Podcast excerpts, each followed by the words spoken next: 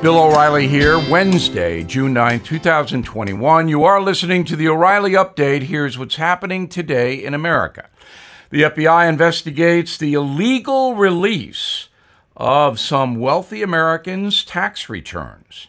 New York City eliminates solitary confinement for violent prisoners. Progressive Democrats target Senator Manchin. Half of young Americans say college is too expensive and unnecessary.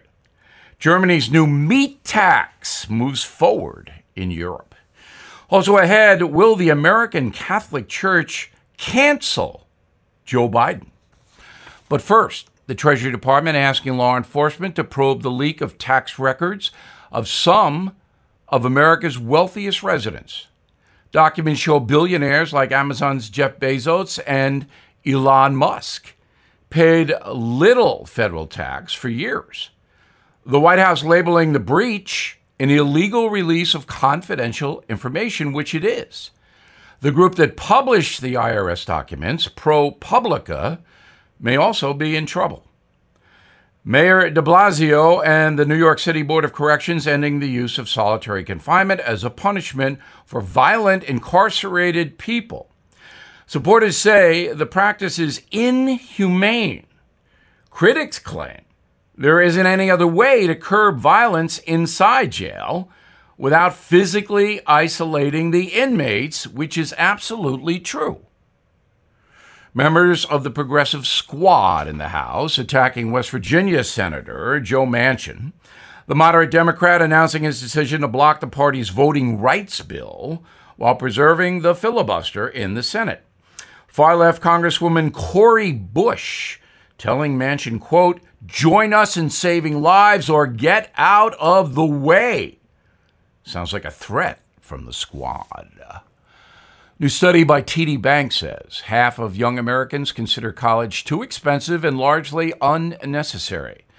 Millions of teenagers across the USA now considering alternatives to the standard four year degree. Lawmakers in Germany going ahead with a so called meat tax to combat climate change. The tariff would apply to animal products purchased in grocery stores, restaurants, even leather goods. Supporters say the funds will be used to decrease carbon emissions from cows and provide better animal welfare. So say goodbye to the schnitzel. In a moment, will Joe Biden be sanctioned by the Catholic Church. Right back. Everything is expensive these days, you know that. The government is printing trillions of dollars and consumer prices higher than ever. If the government continues its printing and spending, the dollar could continue its free fall and lose its coveted role as the world reserve currency. Let's hope that doesn't happen. But there are a few things you can do right now. American Hartford Gold can show you how to protect your money, your retirement, your hard earned savings against inflation by helping you diversify a portion of your portfolio into physical gold and silver.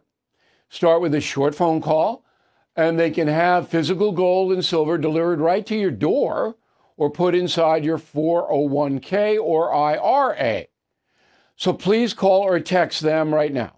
Tell them Bill O'Reilly sent you. Call 877 444 GOLD, 877 444 GOLD, or text GOLD to 65532. Again, that's 877 444 GOLD, or text GOLD to 65532. Time now for the O'Reilly Update message of the day. Will the Catholic Church cancel President Biden from receiving Holy Communion? The U.S. Conference of Catholic Bishops will meet next week, and a big topic will be Mr. Biden's pro abortion activism.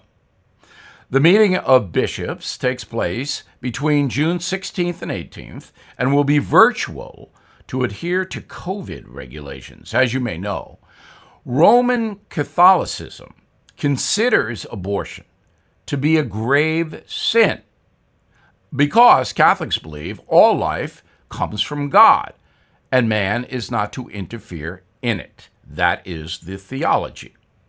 Archbishop Joseph Naumann of Kansas City says, quote, because President Biden is Catholic, it presents a unique problem for us. It can create confusion.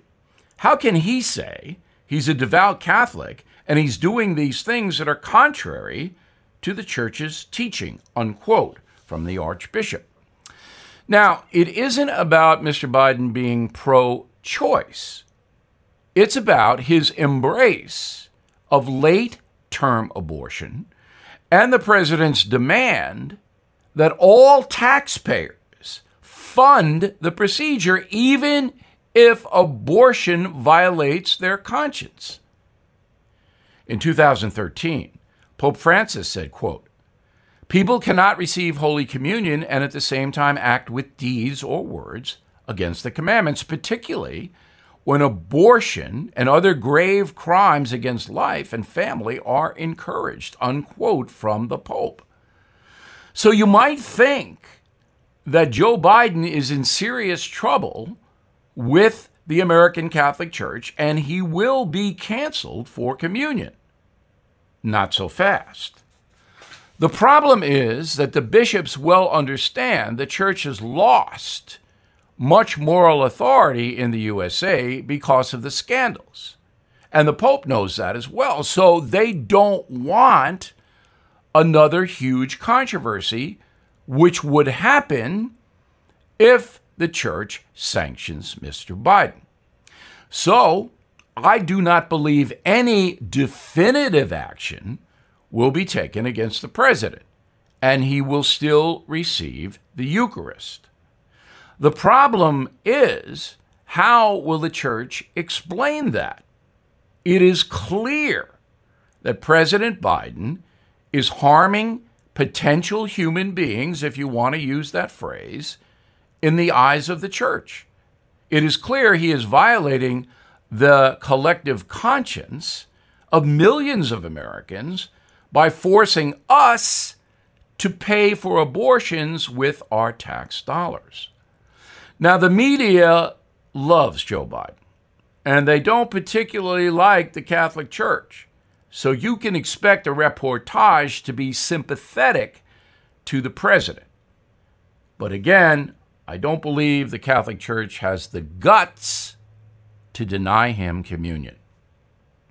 I'm Bill O'Reilly. I approve the message by writing it. For more honest news analysis, please visit BillO'Reilly.com. And please check out my new book, Killing the Mob Great Father's Day Gift, number one nonfiction book in the world. In a moment, something you might not know.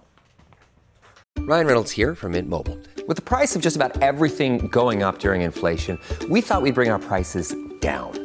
So to help us, we brought in a reverse auctioneer, which is apparently a thing.